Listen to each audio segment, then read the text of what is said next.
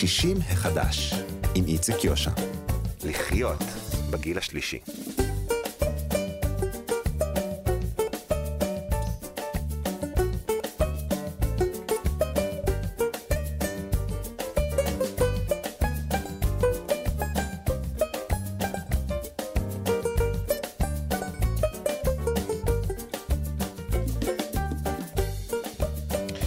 שלום, בוקר טוב לכם, מאזינות ומאזיני כאן תרבות, אנחנו 60 החדש.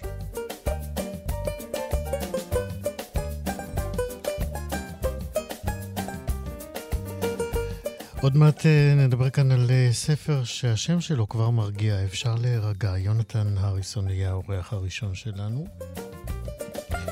נדבר עם אה, ציירת בדיור מוגן שציירה לא פחות מ-80 פורטרטים של דיירים בדיור המוגן שבו היא נמצאת.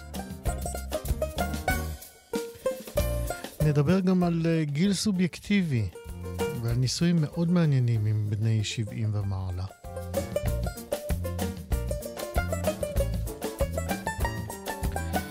וגם אה, נהיה עם עוד קטעים מהמדריך למזדקן המתחיל של גיורא אמיר.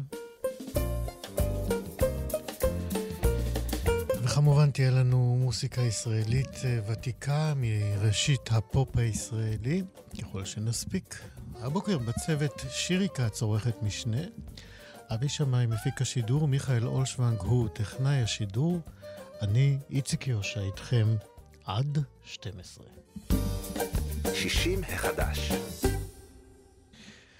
הורים רבים, אה, גם כשהם אה, כבר סבים וסבתות, עדיין עסוקים בשאלות ובחרדות אה, מהסוג של האם הילדים שלנו מספיק מאושרים, האם אנחנו, אנחנו, זאת אומרת, יכולים להיות מאושרים כשילדינו לא מאושרים, האם בכלל אנחנו מאמינים במושגים כמו בחירה חופשית, או האם אני פראייר, מושג כל כך ישראלי, כאשר אחרים אה, לא נדיבים אליי?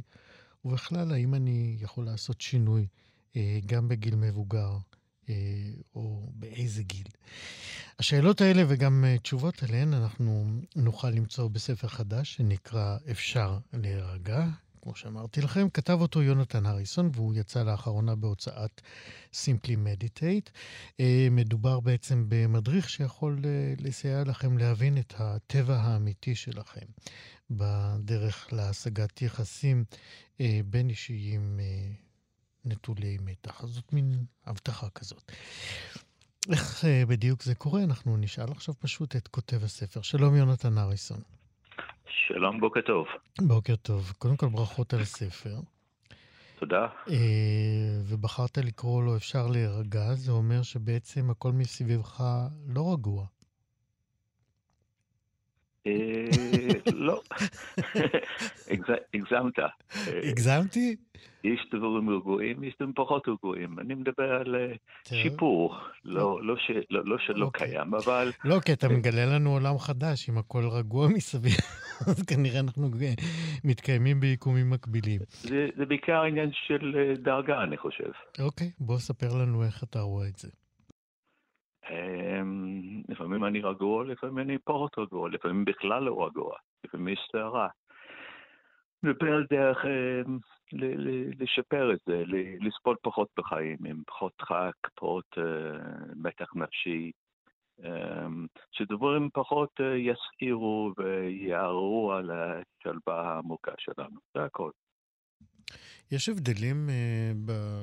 אתה יודע מה, לפני זה, בוא, בוא ספר לנו באמת איך אה, אתה אה, מציע לקוראים שלך בספר הזה אה, להירגע כדי להיטיב את החיים, גם אם אנחנו ותיקים אה, ומכירים את כל צרות העולם. אה, זה דווקא קל. עקרונית. עקרונית. אוקיי. עקרונית. קל, כפי שאתה שומע מהמבטא שלי, זה לא שפת האם שלי. אמ, אבל קל בעברית, אמ, או פשוט בעברית, יש שני מובנים הבנתי. פשוט זה לא תואר ברפואה, שזה מאוד מסובך. אבל יש מובן אחר שזה, שזה, שזה קל. אני לא מתכוון שזה קל או קשה. אמ, הדבר שחוסם, אחד הדברים הראשונים שחוסמים את היכולת שלי להירגע, זה הניסיון להירגע.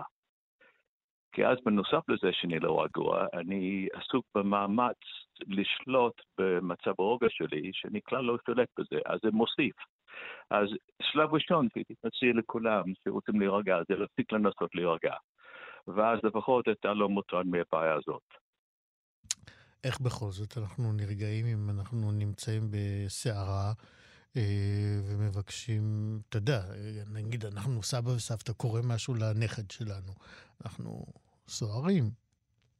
אה, כן, זה חלק מהחיים. זאת אומרת שהתחושות משתנות. לפעמים מצב רוח טוב, לפעמים מצב רוח רע. אני מדבר על משהו בנוסף לזה. תגובה, נור, תגובה נורותית, כאילו. הבודה הסביר את זה פעם, לפחות מיוחס לבחור הזה, שהוא אמר שאם אני נורא על ידי חץ, היום היינו אומרים uh, בגז או משהו, אם אני נורא על ידי חץ, כואב. אם אני מתקומם וכועס על זה, אז כאב נוסף, אפשר לקרוא לזה כעס או משהו. זאת אומרת, אדם חכם מסתפק בכאב המקורי. זאת אומרת שאדום קורים איך שהם קורים. כולל בסביבה, כולל בגוף שלי, וכולל גם בתודעה שלי, בנפש כן. שלי. אני, אני רוצה להתעכב איתך באמת על ההמלצה הזאת. זאת אומרת, משהו פגע בי פיזית, את, אמרנו חץ, היום זה יכול להיות משהו אחר, אה, נשק יותר מודרני. אתה אומר, כאשר אנחנו נפגעים, אנחנו כואבים גם את הכאב עצמו וגם את התסכול העמוק שבכלל זה קרה לי. Mm, mm, תסכול שיכול להתבטא בכעס, באכזבה, בערך עצמי ירוד, ביקורת איך נמנעים מזה? איך נמנעים מזה? הרי ברגע שאתה נפגע על ידי חץ כזה, אתה באמת מתבאס באסה ענקית.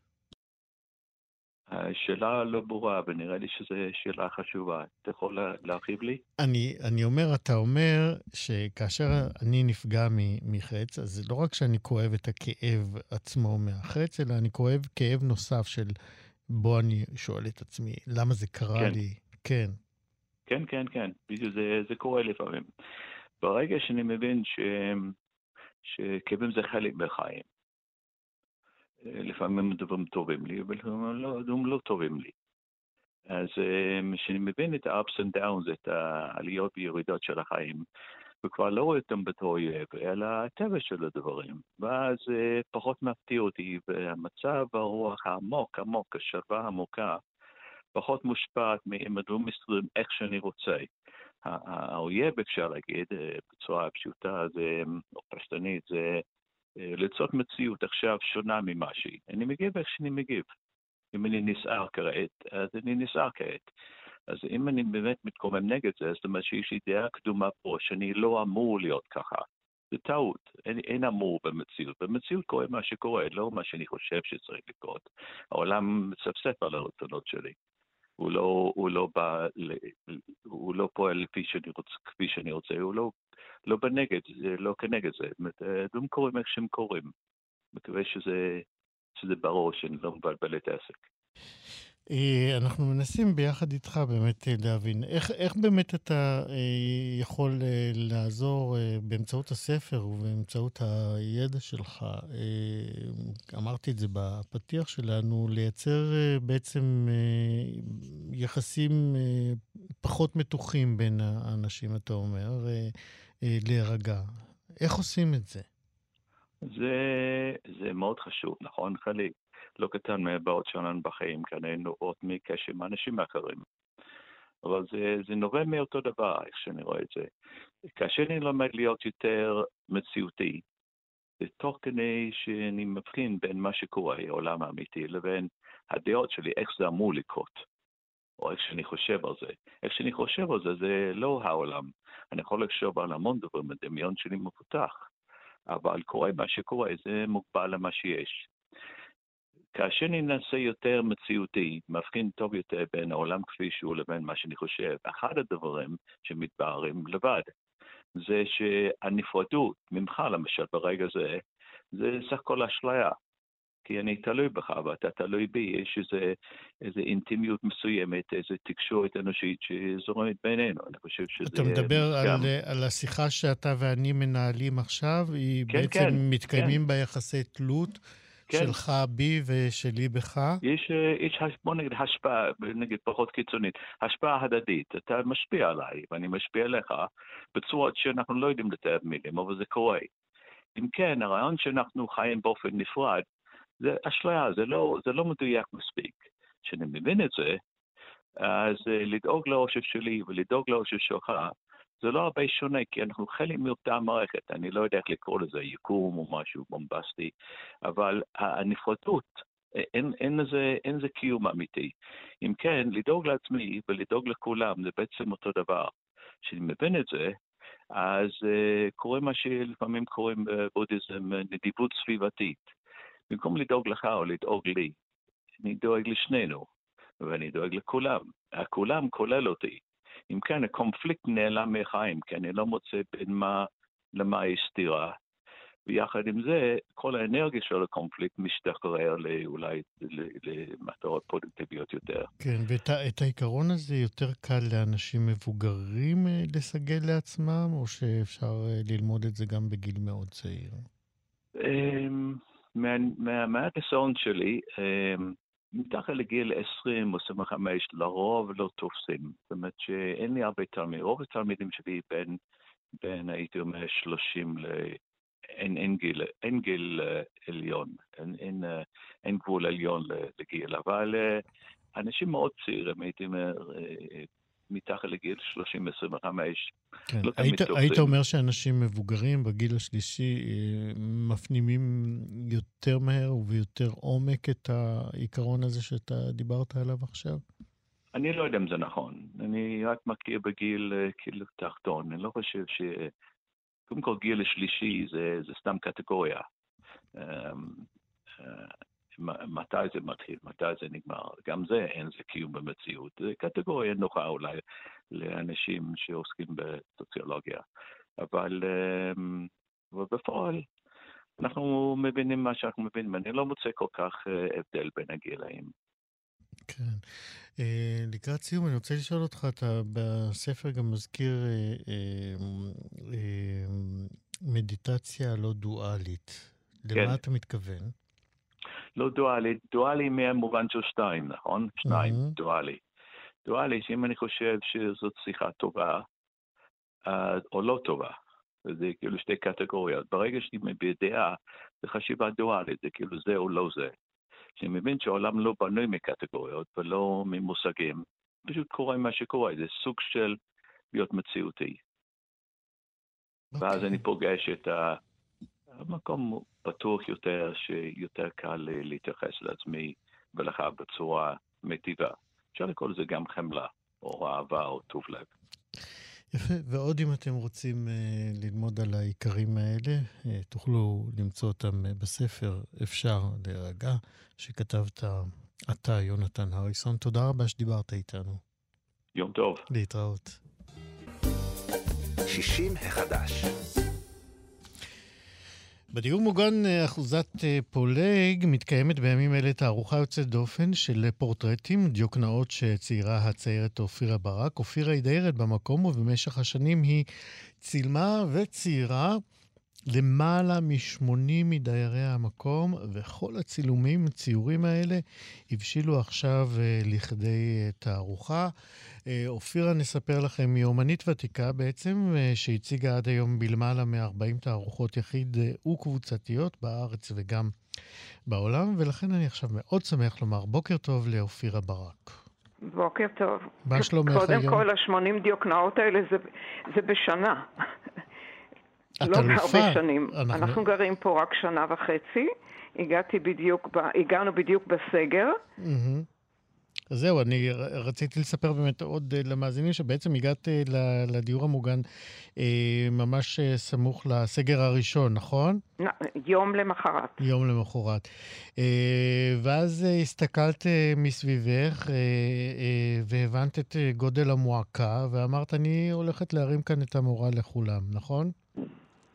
אה, פחות או יותר זה, זה היה הכיוון. Okay. אוקיי. אני ציירת יותר מ-60 שנה, ציירתי שדות ומרחבים בעיקר, בעקבות זה שחיינו בקיבוץ גונן 23 שנים, ואחר כך עברנו עוד גלגולים, וכשהגעתי הנה, התלבטתי, המקום סגור, אני נוהגת לצלם בדרך כלל את הציורים שאני מתכוננת לצייר, זאת אומרת לצלם את, אם, אם זה מרחבי שדות או, או בני אדם, ואחר כך לעבוד מהצילומים שאני מצלמת בעצמי.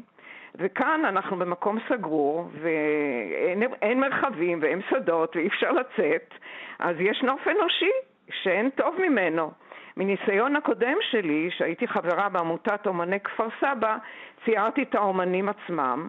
החלטתי שפה מקום סגור, קהילה שבמילא אין ברירה אחרת, ו- ו- ומזה יצא טוב. יצא נהדר, שיתוף פעולה היה יוצא מן הכלל. זאת אומרת, באת אה, עם הרעיון למי?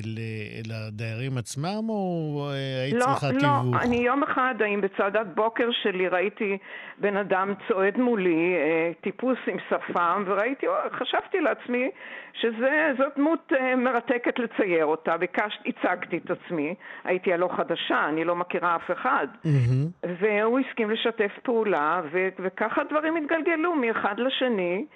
אה, אני נוהגת להגיע לבתים של האנשים, אנחנו גרים כאן בבתים די גדולים יחסית. ארגנתי לי סטודיו בתוך הבית, כי לצייר אני לא מוותרת. Mm-hmm. והגעתי לבתים של האנשים, אחרי כמובן תיאום איתם, וזכיתי לשיתוף פעולה בלתי רגיל. זאת אומרת, את אה, מגיעה למקום, לבתים מה, של... מה אתה אומר? את, את מגיעה לבתים שלהם, ואת כן. מצלמת אותם, ורק אחרי כן. זה בעצם מהצילום את מייצרת את הציור. כן, כן, זה משמש לי כרפרנס, כן. כהשראה. אוקיי. אז איך, איך באמת אה, הסתיים הניסיון הראשון, לפני שבאו אה, כל האחרים אחריו, עם אותו בחור עם שפם? אני פשוט הלכתי אליהם הביתה ו- וצילמתי. והדברים מתגלגלים, כי תוך, תוך כדי הצילום מתנהלת שיחה כמובן, כן. ו- ולעיתים אפילו שיחות נפש, אנשים מספרים על העבר שלהם. ספרי לי באמת על אה, שיחות כאלה. יש פה גם אנשים שהם ניצולי שואה, שבכלל הסיפורי חיים שלהם... כמובן. מרתקים. תוכלי, תוכלי לשתף אותנו בכמה סיפורים אה, מרגשים כאלה שעלו תוך כדי הצילומים שלך? אה, אני לא יודעת אם היו אה, סיפורים אישיים. אתה קצת מביך אותי, אני לא, לא התכוננתי לתשובה כזאת. אני יותר מתרשמת מה... מהשפת גוף של אותו אדם, מהסביבה שהוא חי, אם, אם זה צבעוניות, אם זה מבט עיניים, אני מחפשת בכל בן אדם את הייחודיות שבו. וככה אני יכולה לבטא את ה... להגיע למקסימום ההבעה שאני יכולה להביע ולהביא לפני הקהל את האישיות של אותו, אותה איש או את האישה. והמרתק זה היה שיתוף פעולה בלתי רגיל. אמ, אנשים שמחו לח, לחוויה הזאת שהיא חריגה, שהיא יוצאת דופן. בכל זאת, לא היה, יש איזה סיפור שריגש אותך או הסעיר אותך כן, ממה ששמעת? כן, יש פה אדם ש, שהוא אה, ניצול שואה, ו, ולא רק זה שהוא סבל את כל הסבל ועבר את המחנות, הוא אחר כך הגיע לארץ, התגייס בו לצבא, ועוד באיזשהו שלב מסוים הוא ישב עוד. אה, בשבי הסורי ושברו לו את הרגליים, והבן אדם הזה הוא כבר מעל 90 עם כוחות נפש מדהימים, וזה זה, זה מרתק לשמוע את זה, וזה זה, זה פשוט בלתי יאומן, איזה כוחות נפש יש לאנשים. ויחד עם זה יש אנשים שמתפקדים בצורה יוצאת מן הכלל. מגיעים הנה אנשים מעל גיל 70 עם פעילות מדהימה, שחלק מהם אפילו עוד יוצאים לעבודה. איזה... ואני, במלוא המרץ שלי, כציירת של, של יותר מ-60 שנה, אני בדרך כלל נהגתי, נהגתי לצייר שדות ומרחבים. אה, בעקבות זה שחיינו בקיבוץ גונן 23 שנים, ו... ודברים ככה התגלגלו עד ההחלטה שלנו להגיע לפני כשנה וחצי לדיור מוגן. איזה עוד אה, מפגש אה, מעניין היה לך במהלך הצילומים לקראת אה, הציורים האלה שבסוף הפכו לתערוכה? סליחה, אני לא שומעת אותך טוב. אני שואל, איזה עוד מפגש מעניין היה לך עם דייר או דיירת בדיור המוגן במהלך הצילומים לקראת הציור? תראה, באופן טבעי, הלוא כל אחד יש לו סיפור חיים. נכון, אני... ולכן אנחנו רוצים לשמוע לפחות אחד שעניין אותך. קשה לי עם זה. Mm. בואי בוא נדבר קצת על ה... אה, מה שרציתי לספר mm. זה אה, שבעצם כאן אה, נוצר מעין סגירת מעגל. כשהייתי חברת קיבוץ גונן, אני בשלבי ההתלבטות שלי וחיפושי דרך, האומנים תמיד מחפשים דרך, אני אה, לקחתי פרויקט על עצמי לעשות אה, קיר מסכות גבס, שזה בעצם דיוקנאות של הקיבוץ. היינו אז אנשים צעירים, אני מדברת על 1973. אה, שפכתי גבס על, על, על הפנים של האנשים, וככה יצרתי תבניות שמהן יצרתי קיר, קיר גבס של אה, יותר ממאה חברים, וזה מעין פרויקט אה, דיוקנאות שמשלים קצת את הפרויקט שעשיתי פה, שציירתי יותר מ-80 אה, אה, דיוקנאות. הפעם ציירתי אותם כמובן בצבעי מים, ולא הלכתי לשפוך להם על הפנים גבס כמובן. כן. במהלך השנים השתתפתי בהרבה מאוד תערוכות בארץ ובחו"ל, ובין השאר עשיתי גם פרויקטים ש... שקשורים לנפילת הבן שלי בלבנון, במלחמת לבנון הראשונה. אה, השתתפתי בתל חי 83, ששם בא לידי ביטוי גם אחד הפרויקטים בהשראת אה, נפילת הבן שלי. ועוד כל מיני אה, עבודות מהסוג הזה. לאחרונה הייתה תערוכה קבוצתית אה, שממש ננעלה בשבת בבית האומנים בתל אביב שהשתתפתי, mm-hmm. וגם שם היה אה, ציור שלי בהשראת נפילת הבן שלי. כן. והפרויקט עכשיו, שהוא פרויקט של הדיוקנאות, הוא פרויקט מאוד מאוד אופטימי, מאוד שמח, mm-hmm. הציורים מאוד מאוד צבעוניים, נכון. באקוורל, בצבעי מים. אני ו... רוצה לשאול אותך על התהליך שבו, אה, שאת מציירת. אה, התהליך הוא... רגע, רגע, רגע, אופירה, עוד לא... כן. לא. אני רוצה לך לשאול. אני, אני רוצה לשאול, בטח מרגע שאת מצלמת ועד שיש את הציור עובר איזשהו זמן, המצולמים אה, אה, שותפים אה, אחרי זה לתהליך של הציור? את מראה לא, להם לא, באמצע לא, הדרך? לא, לא, מה שאני עושה, אני מצלמת 80, לפעמים 100 צילומים. מתוך זה כמובן אני מעיפה את מה שלא מתאים לי, בוחרת את מה שהכי מאפיין, אם זה בשפת גוף, אם זה, זה מבט עיניים, אם, אם זה אה, צבעוניות סביבתית. שאני ראיתי בבית שלה, אם אני בוחרת את הכי מתאים, ו- וממנו אני עושה רישום, ואחר כך אני עובדת עליו. שזה, שזה מסתיים, אני מזמינה אותם הביתה, אה, רואים את הציור. אני, ברוב המקרים האנשים מאוד אהבו, אבל היו גם מקרים שאנשים לא יכלו להתחבר, לא יכלו להזדהות, לראות את עצמם מצוירים. והכי מעניין שזה בעיקר נשים, לנשים יותר קשה מגברים. איך הגבת אה, כשמישהו לא היה מרוצה? הכל בנחת, ברוח טובה, בשמחה. אה, היו כאלה שביקשו לא להציג את הדיוקן שלהם? הייתה, כן, אחרי שהוחלט כאן שאני מבצעת פה, זאת אומרת שאני, אה, דרך אגב, אה, כמובן, אני לא יכולה להרשות לעצמי למסגר, זו הוצאה עצומה של, של כמות כזאת של אנשים. האנשים, רוב האנשים קנו את העבודות. ו, והם שמחו מאוד לשתף פעולה ושאני אה, אתלה את הציורים ואקיים את התערוכה הזאת. Mm-hmm. מה הייתה השאלה הקודמת? לא, אנחנו בסדר, אנחנו פשוט. אה, אוקיי. הולכים הלאה. אה, כמה זמן אה, תוצג התערוכה הזאת? עד אחרי החגים. הבעיה שלנו שמגבילים אותנו בגלל הקורונה הזאת, כי אנשים מאוד רוצים לבקר, ויש קצת מגבלות. אני מפיצה את זה בפייסבוק ובכל אפשרות אחרת, ומפה לאוזן. אז מי שרוצה מוזמן בהחלט לבוא לאחוזת פולג, לראות את תערוכת ה... אבל צריך לבקש פה רשות להיכנס. אה, כן, אם אה, נותנים אז ואפשר, אז אה, כדאי. ואם לא, אפשר לראות את זה באתר שלכם? באתר שלה, כן, כן, באתר של האחוזה, בהחלט, בטח, ובפייסבוק שלי. יפה. אופירה ברק, תודה רבה שדיברת איתנו. תודה רבה. להתראות. ביי. 60 החדש. אני רוצה לספר לכם uh, סיפור על ניסוי שעשתה פסיכולוגית בשם אלן לנגר בשנת 1981. Uh, במסגרת הניסוי הזה היא הביאה אל בית uh, בארצות הברית uh, שמונה גברים בשנות ה-70 לחייהם.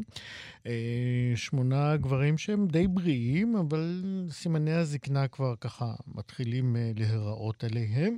Uh, וכשהם uh, מגיעים uh, לבית הם גם uh, מתבקשים... מבקשים uh, לסחוב בעצמם את הציוד שלהם uh, מהאוטובוס שהביא אותם לשם. Uh, מי שנעזר במקל או משהו כזה נאלץ להסתדר בעצמו. וכשהם נכנסו לתוך הבית, הם גילו שבבית הזה אין מראות. כלומר, אי אפשר לראות איך אתה נראה. אה, וגם הם גילו שכל הציוד בבית היה ציוד ישן, בין אה, לפחות 22 שנים. המקרר מלפני 22 שנה, הריהוט, אפילו הבגדים שהיו בארונות היו אה, בני 22 ויותר. ועוד משהו אה, אה, מעניין בניסוי הזה, הם קיבלו עיתון בבוקר, בכל בוקר, אבל זה היה עיתון שהתאריך שלו והתוכן שלו היה 22 שנים קודם לכן. וכך קרה שהם קראו על אה, שיגור לוויין שהיה 22 שנים קודם, על אה, הצגות תיאטרון שהועלו 22 אה, שנה קודם לכן. וגם באלבומים שבבית יש רק, היו תמונות רק מלפני 22 שנה. בקיצור, כך הלאה וכך הלאה. תיאור הניסוי הזה בעצם פותח את אחת ההרצאות של הפרופסור אהוד בודנר מהחוג המשולב למדעי החברה. אה, והמחלקה למוסיקה באוניברסיטת אה, בר אילן, אה, שהוא גם פסיכולוג קליני ורפואי, וכותרת ההרצאה הזאת היא אריכות ימים לחיות טוב יותר. עוד מעט נבין את הקשר לניסוי הזה, שתיארתי רק חלק ממנו. בינתיים אנחנו נגיד שלום לפרופסור אהוד בודנר. שלום. כמובן לא תיארתי את כל הפרטים בניסוי, ולכן אני אשמח אם תוסיף את כל אלה שהשמטתי. אה, לא, אני חושב שתיארת בצורה די מדויקת. הדבר המרכזי אולי שאפשר אה, להגיד על הניסוי הזה, אני חושב, בהמשך למה שתיארת, זה שמה אה, שאלן לנגר עשתה, מה שפרופסור לנגר עשתה, זה בעצם היא, נגיד ככה, תפעלה את התודעה של הגיל של האנשים. זאת אומרת, היא לא התייחסה אליהם כמו שאנחנו חושבים שצריך להתייחס לאנשים זקנים, אלא היא התייחסה אליהם כפי שאולי צריך להתייחס לאנשים. ואז הם גילו בעצמם את הכוחות שאפשרו להם להיות הם עצמם ולא לחיות על פי מ... הציפיות של החברה. לא, מיד אנחנו, כאלה. מיד ניכנס באמת לזה, אבל איך באמת המחשבה של למשל להסיר את כל המראות מהבית, איך הדבר כזה עוזר לאנשים אה, להתייחס אל הגיל שלהם אחרת? אה, תראה, אני מעריך שכאשר אנשים רואים את דמותם במראה ומזהים שזו לא אותה דמות שמשקפת אולי את הייצוג הפנימי שלהם, שכן אנחנו יודעים שהייצוג הפנימי של גיל הוא הרבה פעמים צעיר יותר מהגיל הכרונולוגי. נכון. כך שכשאדם רואה את עצמו במראה, הוא מקבל למעשה לפעמים תזכורת לזה שהוא בגילו הכרונולוגי. אז אה, התנועות שהאדם מבצע, ההתרגשות, החיוניות שמאפיינת אותו, אלה לא ניבטים אליו בהכרח מהמראה. ואז הוא יכול אה, להשתמש בייצוג הפנימי שלו אולי בצורה שהיא אה, שומרת אותו, אה, נגיד, כשיר יותר. מה בעצם היא ניסתה להוכיח או למצוא באמצעות הניסוי הזה? תראה, היא ניסתה להראות שהתפיסות הסובייקטיביות שקשורות במקרה הזה לגיל, משפיעות על, ה, נקרא לזה, המצב הבריאותי של אנשים. כמו שאתה תיארת, היא לקחה מדדים רפואיים לפני ואחרי, והראתה שהבריאות שלהם אה, השתפרה. והממצא הזה הוא ממצא שהוא משוחזר בהרבה מאוד מחקרים מאז, שלמעשה הוא מראה שאנשים עם זהות גיל צעירה אה, אה, או נגיד את זה על דרך השלילה, אנשים עם זהות גיל מבוגרת הם בסיכון גבוה ב-35% לפתח מחלות וגם לא לחיות את מלוא השנים שהם יכולים לחיות. אה, ותפיסות של גיל אה, הן תפיסות שהן מאוד מאוד חשובות לניבוי אה, הבריאות של אנשים, התפקוד החברתי שלהם, ומחקרים שנעשו מראים גם שהתפיסות האלה, יש להן שתי פנים, אפשר, יש להן יותר משתי פנים, אבל שתי פנים שהייתי מרחיב עליהם, אחד זה הפן באמת, נקרא לו של כמה בן אדם מרגיש צעיר מגילו. אבל מה שאולי עוד יותר מעניין, זו היציבות של התפיסה הזו. שהרי אנחנו יודעים שאנחנו יכולים לעבור השראה מהערות של אנשים, ממצבים שאנחנו נקלעים אליהם, ממצבי בריאות שצריך להתמודד איתם, והשונות, למשל, שמתקיימת בתפיסות הגיל, מתקשרת גם להחלמה מאירועים כמו שבר בעצם צוואר הירך, או אה, CVA, סטרוק, שבץ. זה מחייב הסבר נוח. אנשים שהם פחות יציבים, אנש, אני אסביר, אנשים שהם פחות יציבים בתפיסות האלה, הם משתקמים פחות טוב מאנשים שמדגימים יציבות. מה הכוונה יציבות? תאר לך שאנחנו שואלים אדם, אה, אוקיי, בין כמה אתה מרגיש, כן? בין כמה אתה מרגיש היום? והוא בתהליך של שיקום משבר שפתאום חווה בעצם צוואר הירך. אז אדם שיום אחד יגיד לך, נניח הוא בן 60 פלוס, והוא יגיד, אני מרגיש בן 40, יום אחר הוא יגיד, אני מרגיש בן 80, וביום השלישי הוא יגיד, אני מרגיש בן אה, 30. בכוונה אני לוקח טווחים מאוד גדולים, אז זה אדם שבגלל שהוא פחות יציב בתפיסת הגיל, או אני אזהר במילים, לא יודע אם בגלל, אבל בכל אופן, חוסר היציבות שלו או שלה בתפיסת הגיל תתקשר גם לבעיות רגשיות, לקצב החלמה איטי יותר מה... אה, מהשבר שהוא עבר. כלומר... אני, אני חייב לומר שזה מפתיע אותי, כי חשבתי שאנשים שאולי ככה מרגישים בכל מיני גילים, בכל מיני ימים, אולי דווקא הרבה יותר פתוחים אל העולם, או יותר אה, אה, פתוחים לעצמם להרגיש אה, כל מיני מצבי רוח שקשורים לכל מיני גילים. כן, אה, אני חושב שאתה אה, צודק, אבל לא בתוך הקונטקסט ש... שאני מנסה לתאר. זאת אומרת, mm-hmm. אם השאלה היא בין כמה אתה מרגיש שאתה, אז חוסר היציבות הזה מתקשר יותר לפגיעות. אבל אם, השאל, באמת כמו שניסחת את זה, אנשים שיכולים לחוות את עצמם בממדים שונים של גיל. זאת אומרת, להבין שבתחומים מסוימים הם נתפסים כמבוגרים ויש לזה יתרון, ובתחומים אחרים הם אולי נתפסים ותופסים את עצמם כצעירים וגם לזה יש יתרון, זה כבר משהו אחר.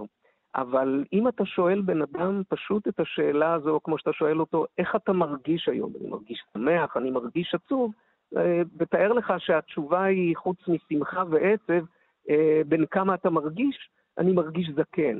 אז ההרגשה הזו של אדם שהוא מרגיש זקן, היא בדרך כלל לא מוסיפה לו בריאות, נגיד את זה ככה. כן.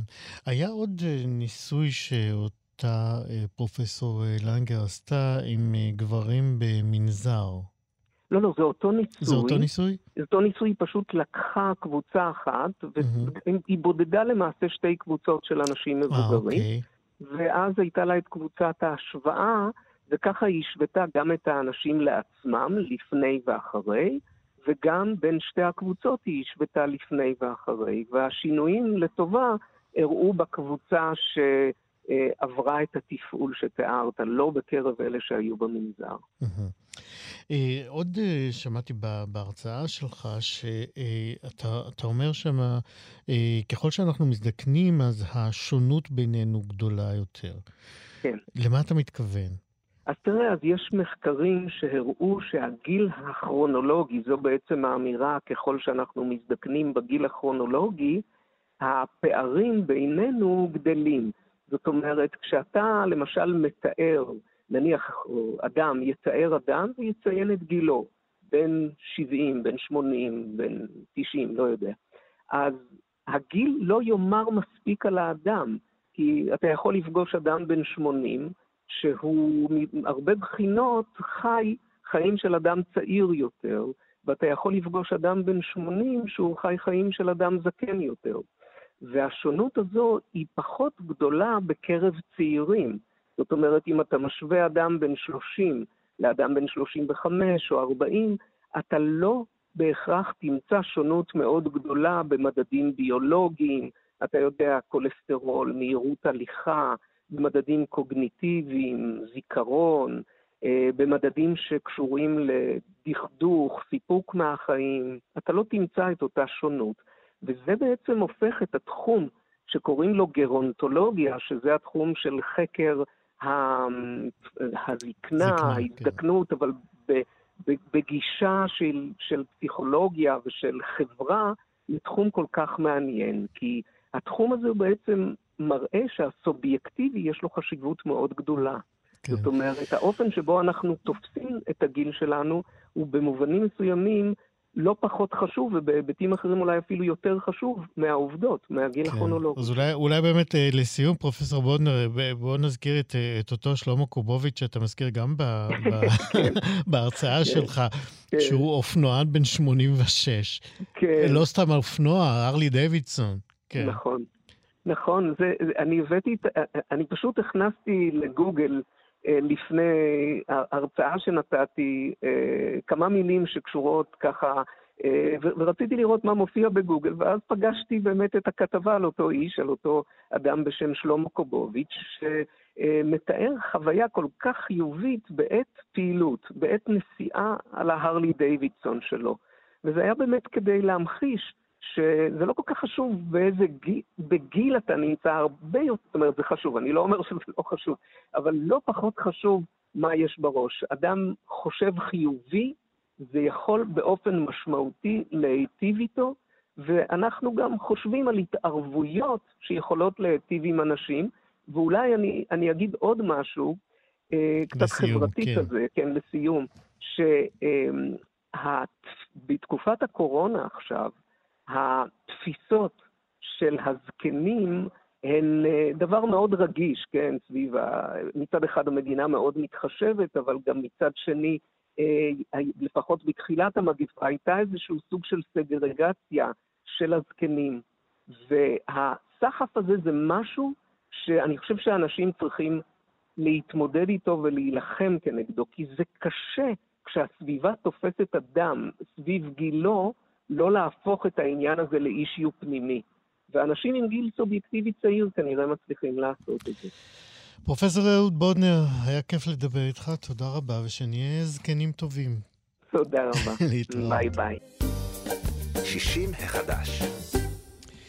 גיורא עמיר היה אה, מוותיקי עורכי הדין בישראל, ומהיותר אה, מוערכים בהם, וחודשים אחדים לפני מותו הוא הספיק להוציא בהוצאה פרטית ספר שקרא לו בפשטות המדריך למזדקן המתחיל, אה, ובפרק שהוא קרא לו דימוי עצמי, הוא כותב כך: דימוי עצמי הוא האופן שבו אדם רואה את עצמו ותופס את מעמדו בחברה. הפרופסור אה, חיים אה, חזן, הוא מצטט גיורא עמיר בספרו "הזקנה כתופעה חברתית", אומר דברים חשובים, וכאן מתחיל הציטוט. בחברתנו, בניגוד לחברות אחרות, קודם מוות חברתי למוות ביולוגי. האדם מתחיל לאבד את תפקידיו החברתיים, וחלק ניכר מזהותו התרבותית בטרם הגיעו, בטרם הגיעו חייו לסיומם הביולוגי. החלל שנוצר בין מותו החברתי של האדם לבין מות גופו, אה, מתפרס על פני מספר שנים ניכר.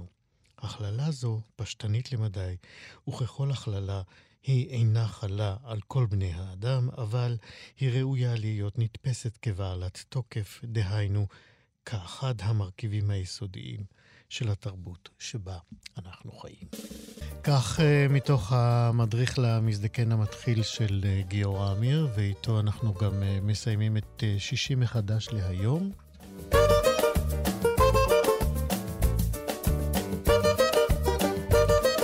תודה רבה לצוות, שירי כץ, עורכת משנה, אבי שמאי בהפקה, מיכאל אולשוונג, טכנאי השידור, אני איציק יושע.